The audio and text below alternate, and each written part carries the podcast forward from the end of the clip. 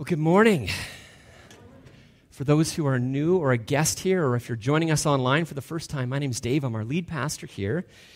And I don't think it would be a stretch to say that perhaps the most pressing question of our moment is this What does it mean to be human? If you haven't noticed uh, the discussions that are happening in our wider world, as well as within the Christian community, discussions around being human often center on how we understand what it means to be male and female. And I am so glad that God has not left us on our own to try to figure that out. Um, for as we saw at the beginning of our Shaped series, humans, male and female, are made, both of them, in the image of God. And we saw that image of God, that, that idiom in Hebrew, uh, primarily refers to a task. To image God is a job description, it's something that we do, it's a priestly function. And the Bible, it ends in Revelation 22 by taking us back to that original human mandate that we will reign with God forever. And so, as I was preparing the Shaped series way back in the fall, maybe even the end of summer, preparing for what I was going to teach on there, I knew that there was one outstanding question that I needed to speak to. And it's this How does God intend for men and women to function together as his people within the church?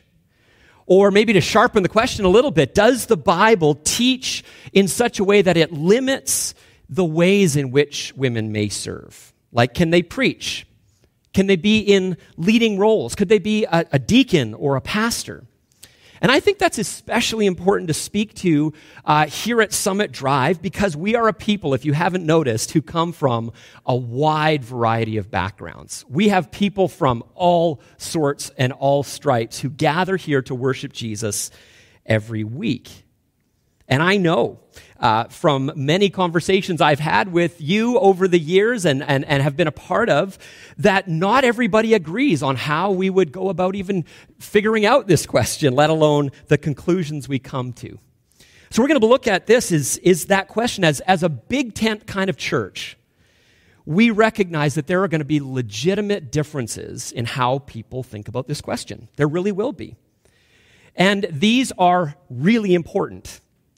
Uh, however, as a church, we would say we gather around the core issues of Christian faith, of the Orthodox Christian faith. From there, there's secondary issues, and these things matter deeply, but people are able to disagree on them and still be within the Orthodox Christian faith. And then there are tertiary issues. These are what Paul calls adiaphora. It's a Greek word for kind of like just matters of opinion that you might disagree with people on, and, and that's no big deal. It's easy. But here's what I would say is um, I would not call the question of like women in ministry a core issue. It's not on the level of the divinity of Jesus. It doesn't define if you are a Christian or not, what you believe about this matter. So people of true Christian faith and practice can differ on this and still be Orthodox Christians. And that means it's possible to disagree and continue to function as a church in love and unity. It also means that if it's not a core issue, that if you happen to be wrong about your beliefs about it, that doesn't mean that you're not saved, right? So you just take a deep breath and be like, okay, I, I, that matters. So, having said all that, however, from the standpoint of how we function as a church, how women order their lives, this matters deeply. It can't be left on uh, as sort of a theoretical question just to think about or to write about or to discuss. We actually have to figure out what we're going to do with it, right? It's, it's something uh, where implications for real life cannot be avoided. And it's deeply personal. For more than half the church, it's deeply personal. Like either women lead worship or they don't. Either they lead in public prayer or they don't. Either they teach and they preach or they don't. Either we tell women who sense God's calling on them and sense gifting for maybe leading ministries, sorry, you can't pursue that, or we find ways to support them. So it's important for you to know that we, as a, as a church body here at Summit Drive, our practice on these matters have been well established over a decade ago, before my time as lead pastor here. Uh, we've been supportive of women in leadership and in teaching. And I want to help show you why that's the case and why it's the Bible that leads us to that conclusion and not something uh, that leads us away from it.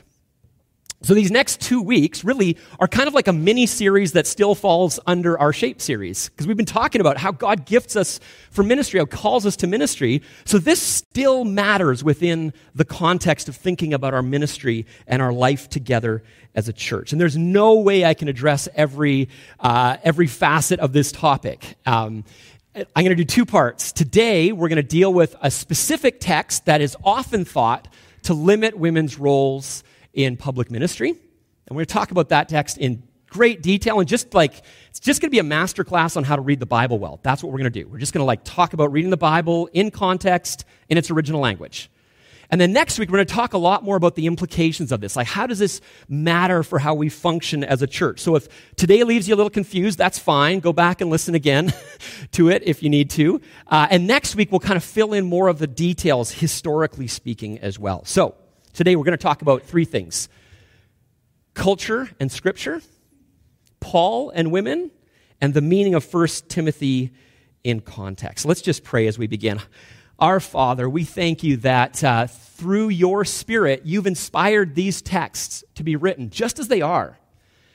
And you inspired them to be written at a time in history for particular purposes, and we ask that us standing at a long distance, you would just help to give us understanding, but more than that, not just understanding, you would help us to stand under your word, to submit to it wherever it leads us. For you, God, have spoken, and we want to listen and obey. In Jesus' name we pray. Amen. So, first, a note on culture and scripture. Um, there is a concern that I think can be very legitimate. Uh, it might come from Christians who say, well, if we maybe examine or reevaluate how women function in ministry, we're on a, on a path where we're just like bending over into cultural pressure. Do you know what? That could be true. That happens in churches. So we have to be aware of that. That could be true. But this is important. I personally our church community over the years and our conference as the North American Baptist Conference uh, don't come to the conclusions that we do, where we support women in church leadership, as a bending to cultural pressure or having some kind of like covert radical feminist agenda. No, it comes from a deep commitment to Scripture, understood in its original languages and in its first context. And we're going to look more at history next week, but you should probably know that the earliest Baptists, we're talking the 1600s, for the first 50 years of the Baptist movement, women preached regularly on Sunday mornings. They led in pastoral cases. So that was deeply countercultural at the time. And they came to those conclusions because of the Bible. And I think they were probably right. And we'll talk about more of why that is. So, this isn't just a new thing, by the way. This isn't new in the last 20 years, uh, as though the 1940s were our ultimate reference point for what's true. It's not. Uh, we want to look at Scripture, and we want to look at how Christians throughout the centuries have handled Scripture. But there's another point as well that we need to think about. Um, I would point out that while Christian people often talk about being influenced by our culture, and we need to be aware of that, we are all influenced by our cultures, plural. That includes our church cultures. I recently had a pastor, just in a private conversation, relay to me that in the circles of churches he's a part of and the pastors that he knows, to even suggest that it's possible to think about women being in leading areas of ministry, he would be shunned. He would have to step outside of it. There was a strong social taboo uh, within his own church culture experience. And so, bless him, he was able to see that this was a church culture that was shaping his assumptions and approach this question deeply. So he had to stand back and be, be aware of that church culture that kept him from exploring what the Bible really teaches about this. Uh, on the other hand, I had another pastor who told me, hey, I grew up in a Pentecostal church environment where the view is basically this if she has the spiritual gifts, then of course she can lead. But then when this pastor went to seminary, he started studying the Bible and he had to stand back and say, oh, wow, what does the Bible really teach about this? Maybe we're wrong about it. And so he lent in and he recognized that his church culture also shaped him to a particular conclusion that needed to be uh, examined, biblically speaking. So here's two good examples of people who could recognize that there's cultures and cultural pressures. Uh, and then to honestly say, I need to recognize our biases. And then it's not that you can set them aside. You can never not have biases. But when you recognize them, you might ask yourself more questions. Am I reading it this way because of a cultural bias? Because of a church culture bias? And so we need to all be aware of our biases and need to say, let's go and see what the scriptures teach in their original language, in their original setting, and be open to whatever God says. You know, I grew up in a church setting where uh, 1 Timothy 2 11 to 15, we'll look at it in a moment, um, it was seen as a blanket prohibition for all times and all places of women in any sort of like preaching or leading roles, wherever men were included. Some Christian communities, uh, this text functions as you might say a gatekeeper text.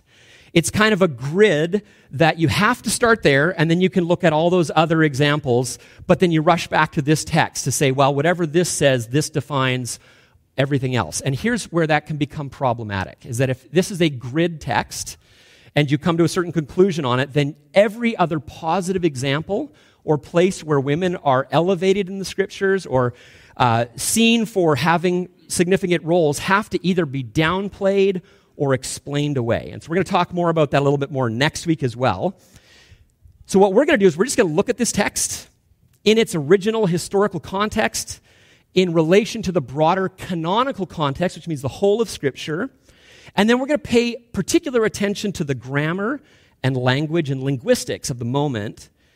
And I think we're going to see that Paul does not intend for this to be a one time command for every setting but it's limited in its application. So, first of all, Paul and women. Let's talk about that piece.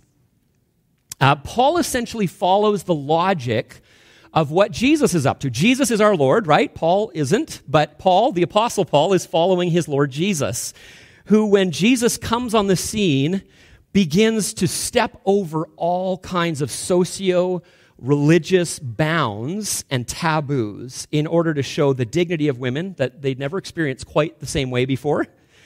And uh, he calls them to be disciples to him, just like male disciples.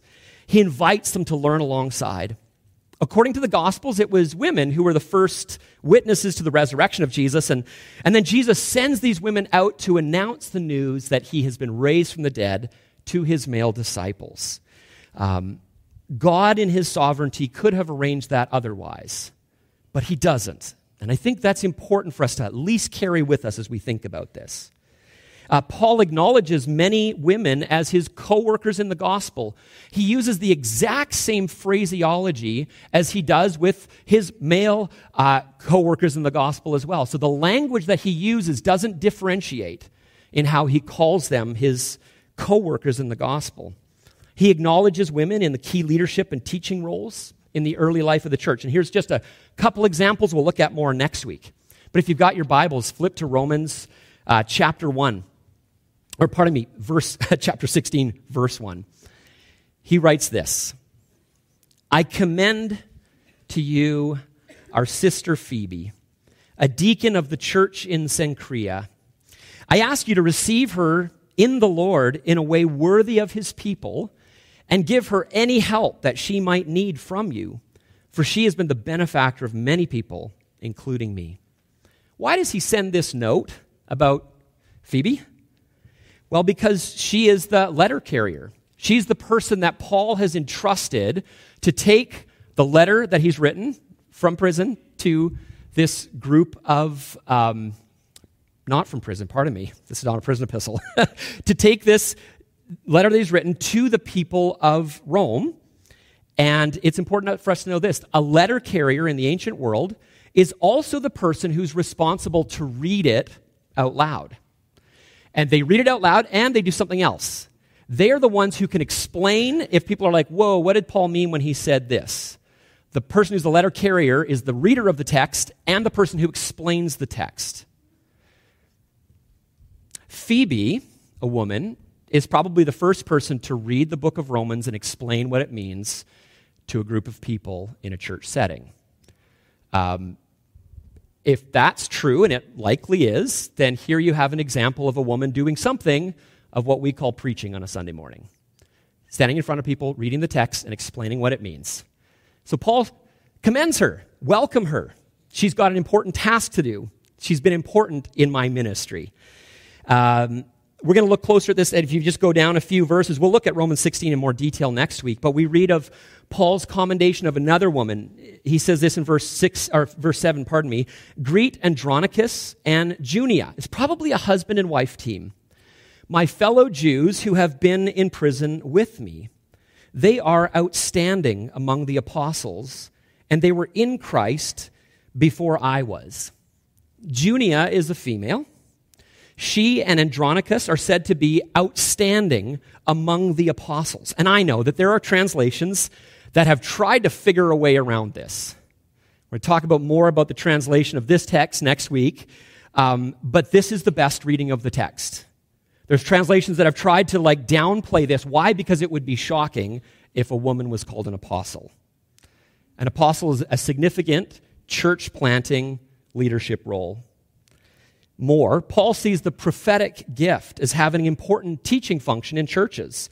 Um, prophecy often includes teaching, includes instruction. That's prophetic work. In Luke 2, we hear of Anna, the prophet. Uh, in Acts 21, we read of four daughters of Philip the evangelist who prophesied. In 1 Corinthians 11, Paul gives instructions to women about covering their heads when they pray and prophesy, and he's talking about in a church setting. And that would mean where men are present as well. Here's just what I hope you're seeing with just a very brief summary of some of these questions of Paul and women. Um, in these examples, and we'll see more next week, in the most honest estimation, Paul names women in significant leading and teaching roles in the church. But this would be terribly inconsistent with how 1 Timothy chapter 2 is often understood. Uh, these are positive examples, you might say, that end up having to be explained away, or maybe we just have read 1 Timothy 2 not very well. and so we need to look at that text again. So let's look at the text in context. Again, this is just kind of like how you study a passage. We're just going to do that today with 1 Timothy 2 11 to 15. You can open to 1 Timothy, that would be great. And we're actually going to start in, in uh, chapter 1, where we have to ask the question what kind of writing is this? What sort of literature are we dealing with? Here's what Paul says Paul, an apostle of Christ Jesus by the command of God our Savior, and of Christ Jesus our hope, to Timothy, my true son in the faith. What kind of letter is this? It's a personal letter between Paul and Timothy. Yes, the letter is meant to be overheard by the broader community, and it's in our New Testament because it does have application for the church more universally. Absolutely. But we have to be careful to still understand Paul's intent within its first setting and to realize it was written to deal with issues that Timothy was facing on the ground in Ephesus at the moment. It's not a general letter, it's not a manual uh, for church life, though it does include implications for us today. Second thing, Paul tells us why he's writing the letter. Look next at verses 3 and 4. As I urged you when I went into Macedonia, stay there in Ephesus so that you may command certain people not to teach false doctrines any longer or to devote themselves to myths and endless genealogies. Such things promote controversial speculations rather than advancing God's work, which is by faith. Why does Paul write this letter? What is he trying to do? He's trying to stop the spread of false teaching that's happening within that city. He's also concerned that whatever happens in that church is going to be advancing God's work. So the challenge with a letter like this is that we are like overhearing one part of a, of a conversation on the telephone. If you can imagine someone having a conversation on the phone, you only hear one speaker. You don't hear what they're, you don't hear everything else that the other person's saying. And so we have to um, we have to do some work to, of like reconstructing the situation. Uh, it just is what you do when you study Paul's personal letters because he's not telling us everything. He and Timothy share a whole bunch of information from their shared life and ministry that we're not privy to. So we have to keep reading the letter to find out more of what's actually going on.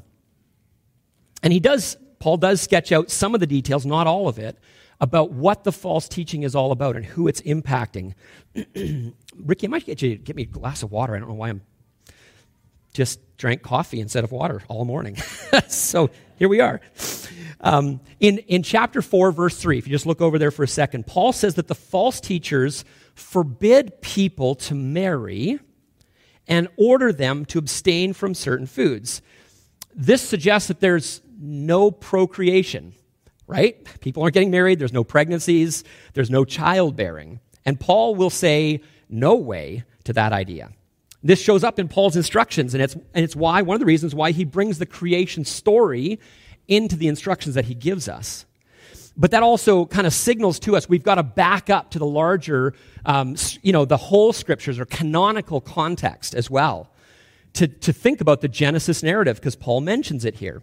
In Genesis, we see again how God creates humanity, male and female, in his own image for a shared priestly ministry over the world. God says that the first word of something that's not good in this text, in the story so far, goes like this Oh, thank you so much. Bless you.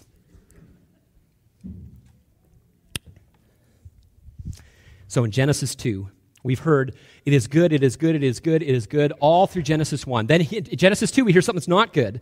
God said, It is not good for the man to be alone. I will make a helper, and the Hebrew word here is ezer, suitable for him.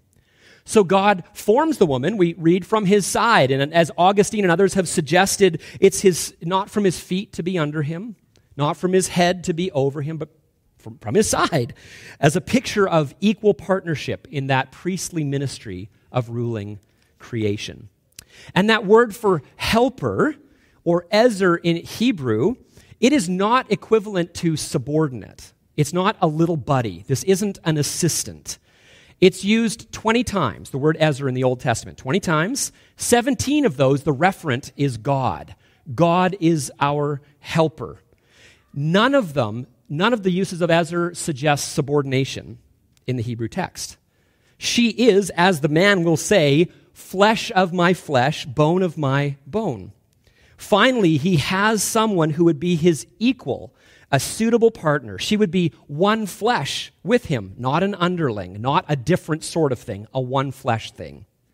John Walton says in his excellent commentary on Genesis, he says, Genesis 2 offers no articulation of gender roles. The text is concerned with human roles, not gender roles. Man and woman serve together. Here's the second thing to see the man receives a direct command from God not to eat of the tree and he receives that in Genesis 2 before the woman is formed. But the woman, part 3, has not been adequately informed about this command. When tempted, she gets the details wrong. The man is right there beside her, we find out, and he says nothing. They both step over the line. They take of the fruit. If anything, the man is more liable, for he's had a direct command from God. She's had to rely on him to educate her about this. So, this event in Genesis 3 is often called the fall.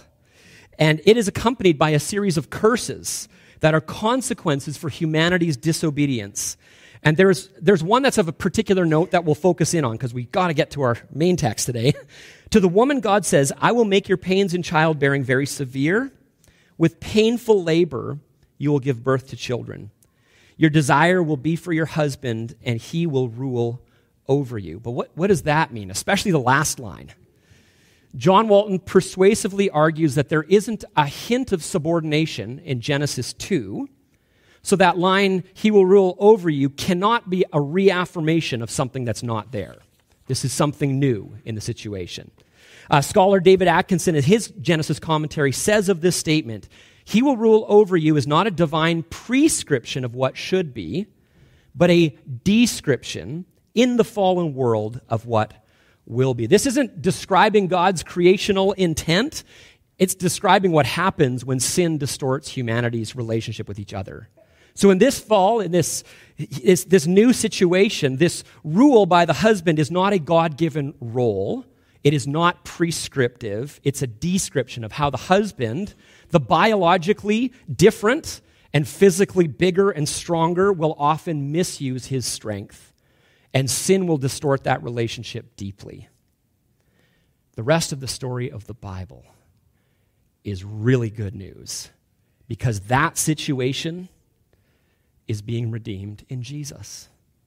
The whole rest of the Bible is about how God restores us to relationship with Him, but also in our relationships with each other, including healing the divide that we see mentioned right here in this text.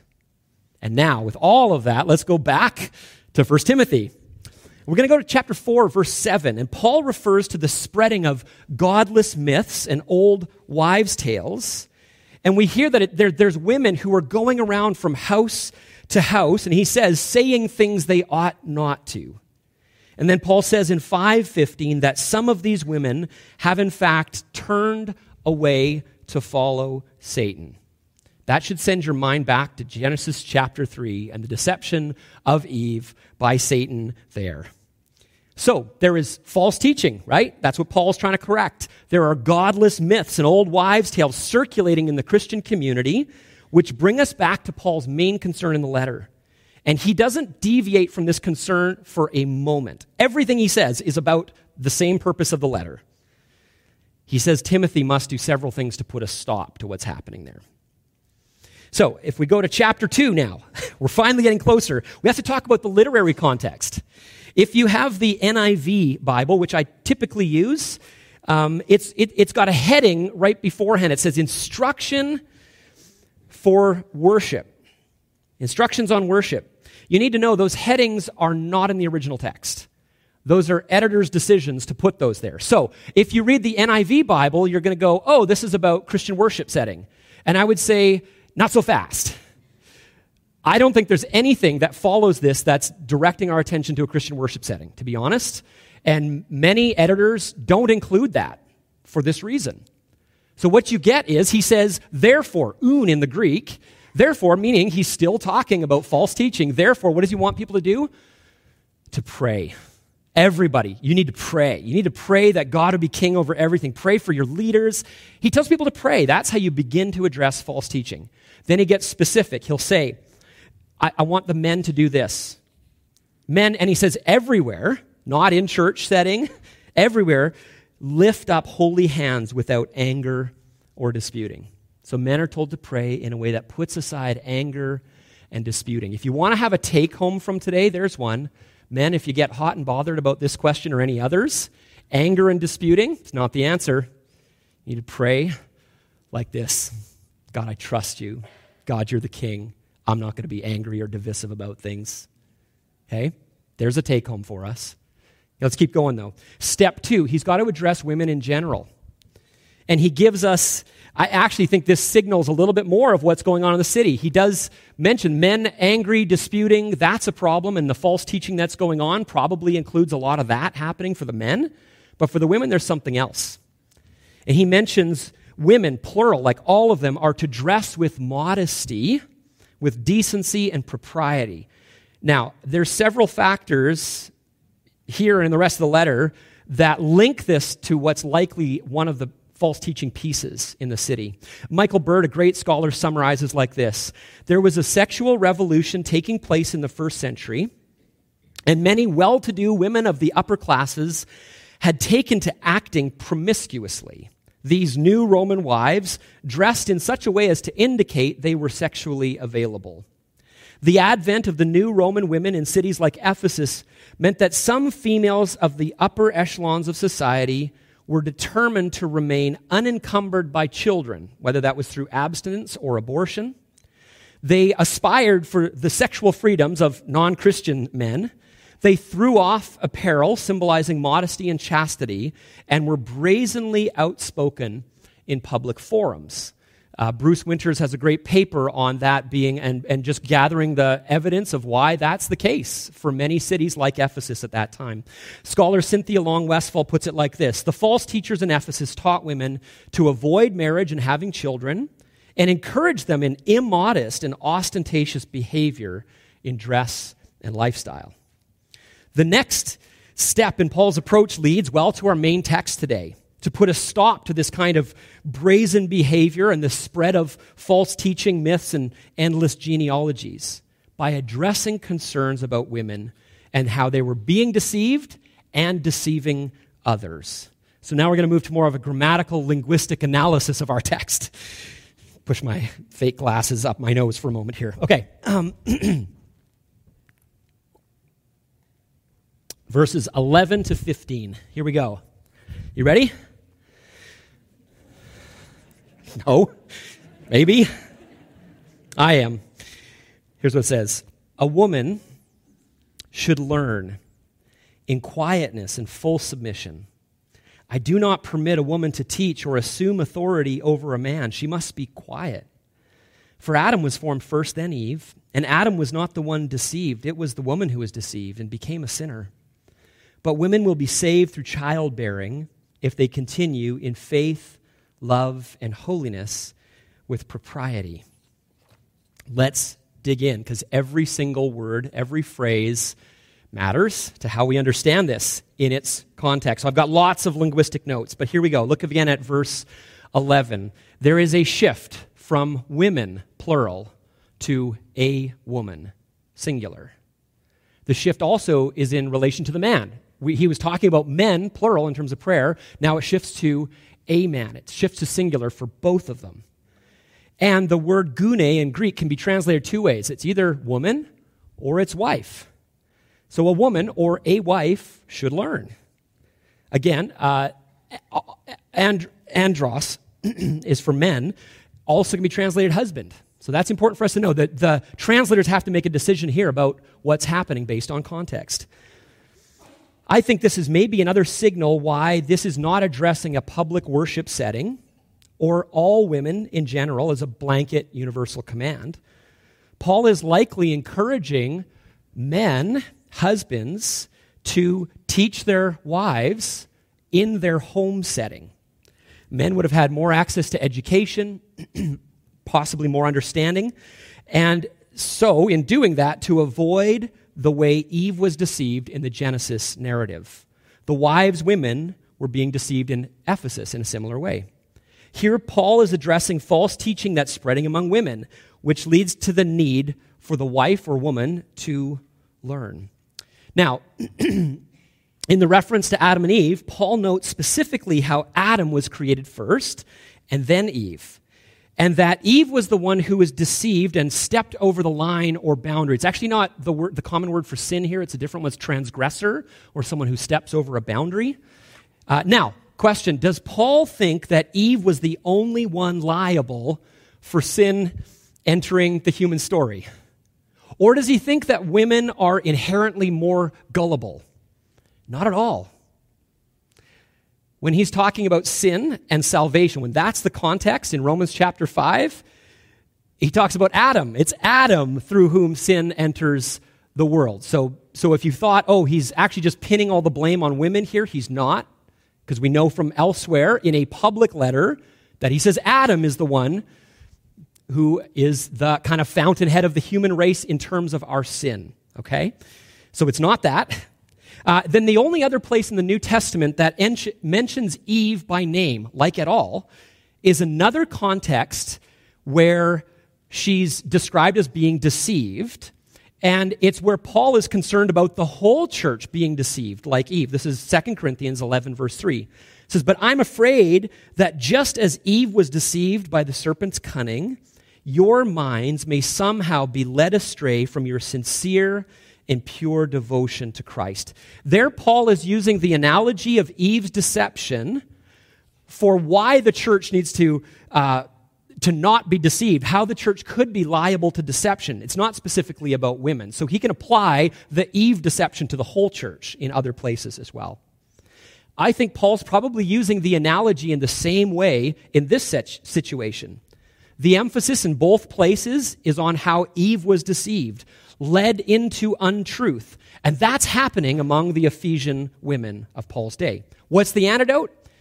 It's for husbands again, who would have more access to education to teach their wives, to help them learn the faith, the thing Adam failed to properly do. and that lead, led to Eve being deceived.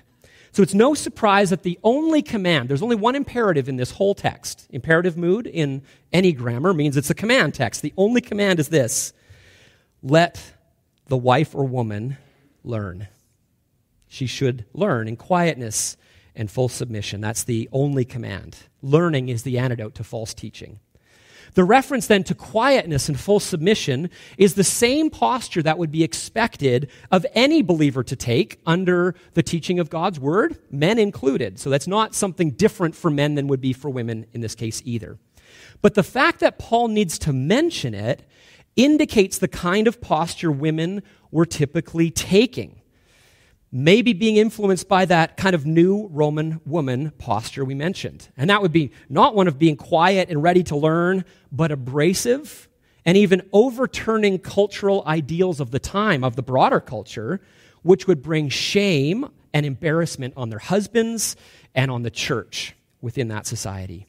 Like, this is not how things should go, either in the home or in the church. And it would also impact Paul's other great concern that the church be spreading the gospel in a way that people can actually hear. So the posture of a quiet, ready learner would address this issue.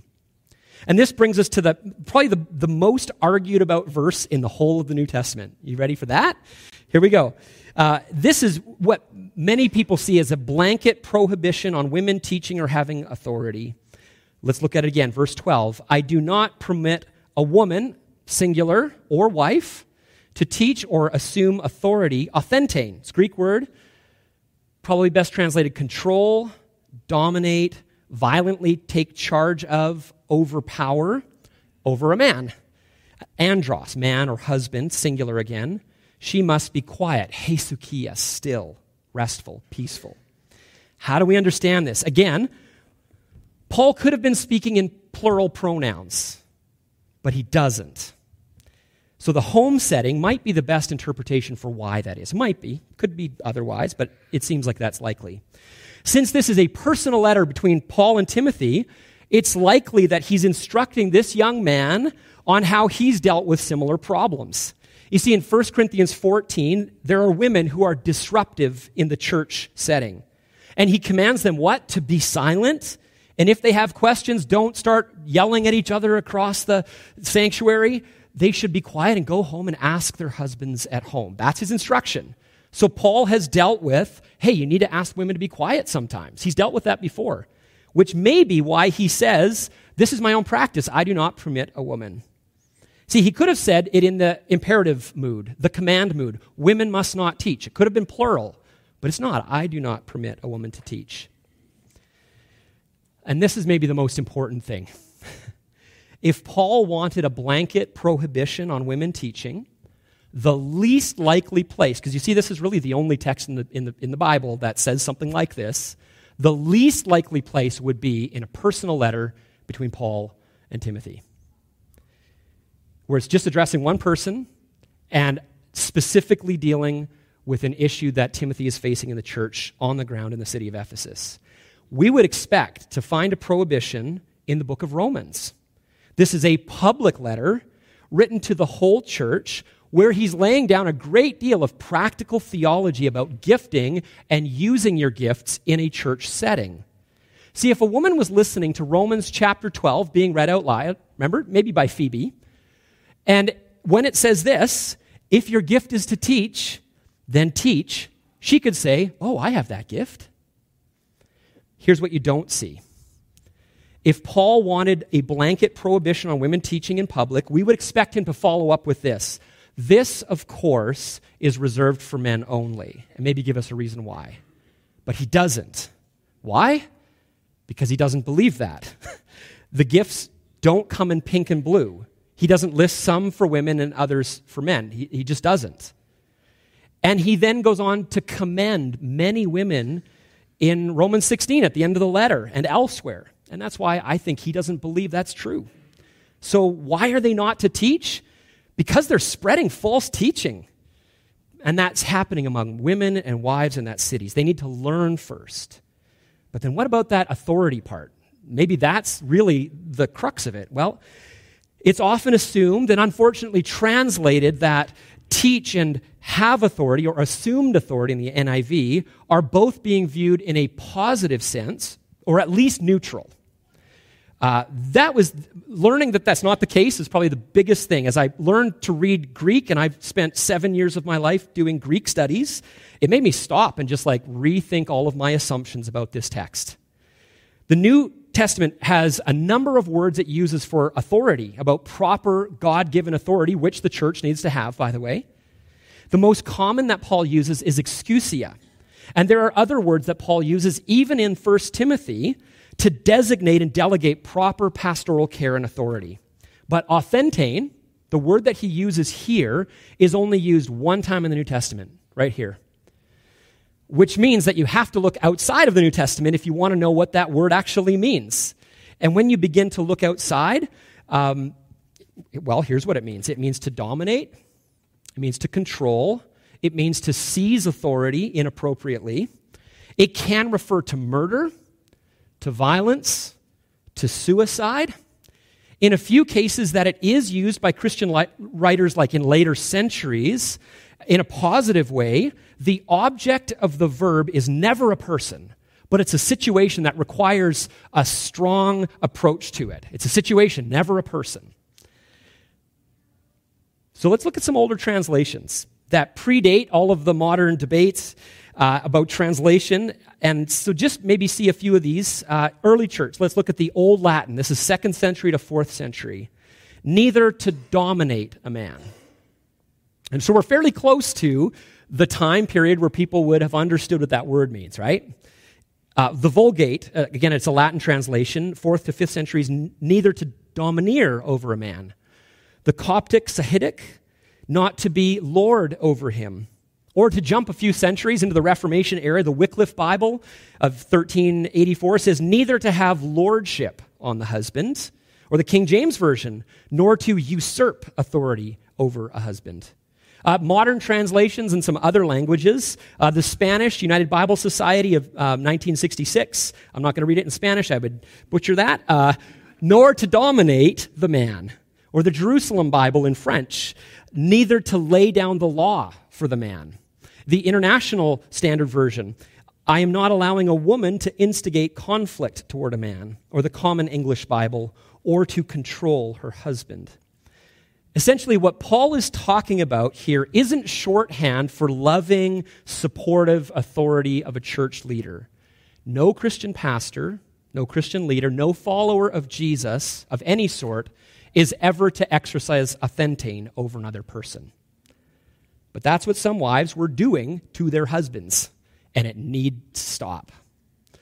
Jesus is clear that the way of Christian leadership and authority, how it's used, is in the care and service of others. Those who lead are told to not lord it over them like Gentile rulers of the people, but to be a slave of all. So, what does Paul mean in this text? What does this mean? Is he restricting women or a woman or women in general from the exercise of good and godly authority, like that of a pastor or a church leader? If he meant that, I think he would have used the same word he always uses to talk about that kind of authority, like exousia. But he doesn't, because this isn't about that. There is no case in all of the 300 plus references in the ancient world where authentein is used where it expresses the kind of leadership or authority that a Christian is to use. Never is it used in that way. I don't think Paul is going to be original in that sense when he's got a lot of other options open to him. So, last, Paul uses Adam and Eve as an analogy for correcting the deception. In a similar way to how he uses the analogy in 2 Corinthians 11:3, he will go on to the true creation story as an analogy for addressing that deception. So Paul introduces the analogy. For Adam was formed first and then Eve, and Adam was not the one deceived, it was the woman who was deceived and became a sinner. But women, that's the NIV, actually, it's singular. that makes it sound like it's shifting to the plural already. It's not. But a woman will be saved, which could be translated delivered or protected, through childbearing or childbirth if they, it switches to the plural all of a sudden. That's interesting. Why? Got to ask that question. If they continue in faith, love, and holiness with propriety. You might be thinking, I thought we were saved by grace through faith in Jesus. What on earth? And if you're thinking that, you're right. Which tells you we need more context to understand this. A simple reading of this, we just have to require thinking a bit more about what's going on between Paul and Timothy in that church. Um, it can mean, oh, uh, pardon me, it can't mean saved because she's having children. Paul advocates for singleness and celibacy in other places. It can't mean if you're a woman, you need to have babies, and that's how you're saved. No way. That would go against everything Paul has ever said about salvation, everything that the Bible teaches about how you're saved. That can't be it. Um, others have suggested that the childbearing means the birth of a child, meaning the birth of Jesus. It's actually forced, and scholars admit that really doesn't work with the grammar. So you're still contending with what on earth does he mean by this text?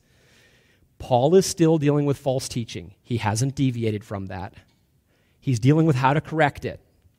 And the analogy of Adam and Eve works to address that.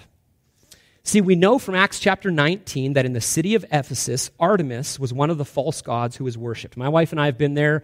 There's still like one of the ancient wonders of the world is the, a, a pillar from the temple to Artemis. Uh, she was a big deal there. Um, Paul had to deal decisively with the idolatrous practices as he brought the gospel there. And Artemis, in that culture, was seen as the protector of women, especially those in childbirth. One of Artemis's titles was Savior. This is a hymn to Artemis that we have from the ancient world. It reads this way The cities of men, I, Artemis, will visit only when women, vexed by the sharp pangs of childbirth, call me to their aid. Even the hour when I was born, the fates ordained that I should be their helper. In this hymn, Artemis is said to be the helpful, the helper, pardon me, in this painful, dangerous moment of childbirth. She says, Women are to call to me. How's that for a deep deception? An idolatrous, dangerous, godless wives' tale. It's entirely likely that there was a syncretism. Like, who's, who's attending at these childbirths? Other women, probably from your church. Syncretism means bringing together of maybe the Christian faith and the things that you've relied on in the past. What should a Christian woman do in childbirth? Call to Artemis? Never. The husband and wife together need to order their home, and thus that element of the learning command for the wife to continue in faith. They, now we're at a plural. They, who's they? Probably the husband and wife. That they continue in faith, love, and holiness. They need to center their lives on Jesus, the giver of life. Rather than call on Artemis, they are to trust God, the one who saves. Now, this may include turning to God in prayer for that childbirth, that it would go well. Of course, it's not a guarantee that, you know, a woman is not going to face injury or death in childbirth, but it certainly does mean putting away any kind of deceptive false teaching. For the condition of being saved, in the sense of being accepted by God, it does require faith in Jesus. And it requires them continuing to have faith in Jesus and to ordering their lives according to his love and his holiness. So, to conclude, biblical scholar Michael Bird summarizes this passage helpfully. He says this Paul does not want women dominating by propounding false doctrine in the Ephesian house churches. Paul is writing to a situation where certain well to do women, riding the cultural wave of feminine liberation, are trying to assume aggressively the mantle of leadership before they've been properly or before they've properly learned the apostolic faith and while they have come under the influence of false teachers who are rewriting the creation story to suit the inclinations of the new Roman women. Paul won't stand for it. Paul wants women to learn and to avoid being deceived precisely because they are vital to the corporate teaching ministry of the churches. Three take homes. And the worship team is going to come and lead us in a song. I know it's a lot to take in, but here's a few things to take home. First, remember the gifts, whatever gifts you have, are to be used in love, and love is patient. This means, though we might not quite know what we think about all this yet, I'm guessing that for some people you've never heard anything like this before. Just a guess. And you might be like, I need to think about this a little bit. Wonderful. You can do that. It took me years of reading this text in Greek, in its context, before I was like, yeah, I don't think Paul is making a blanket prohibition here. I don't expect that everybody overnight will come to think the same way as me, or ever, maybe. But what we do need to do is be patient. with each other and be patient with each other and ourselves. Second, if you're a female and you've sensed God gift you in areas or call you to things that you didn't think were open, well, perhaps those gifts really were from God. Perhaps that calling really was from Him. I don't see an indication that spiritual gifts come in pink and blue. Third thing, I know that some of you will have some serious objections still. I know that. Like, what about the eldership question, though? About the lead pastor role? Are you saying that's open to women too? Doesn't the very next text, 1 Timothy 3, suggest it's not? Or what about the home? Like, isn't there a headship in the home? Does this challenge that? Those are great questions. We're going to dip into some of it next week. And as we study Ephesians, that's what's actually coming up in two weeks' time from now. We're going to start Ephesians. We're going to look more at those questions as well because it deals with that. So, again, patience will be key. It's true, though, there is a head, an ultimate authority over the church. His name is Jesus. And Paul says it like this in Ephesians 1 22 and 23. And I'm going to get you to stand as I read this out because this is just so good. And then we're going to worship and then we'll uh, go and drink coffee together. How about that? Paul says it like this And God placed all things under his, Jesus' feet, and appointed him head over everything for the church, which is his body, the fullness of him who fills everything in every way. Our aim as a community is to order our lives under the loving leadership of King Jesus. All Christian leadership, teaching ministries, are to follow the same path that Jesus leads us on. It's one of going down, of taking the posture of a servant, to seeking the well being of those around us. Whatever we mean by authority in the life of the church, and there is real authority that has to function in the life of a church, whatever we mean by it has to look like washing the feet of others. And all of us can offer that to everyone else. May it be so for us as we love and worship the one who gave his life that we might together the whole church reign with him forever.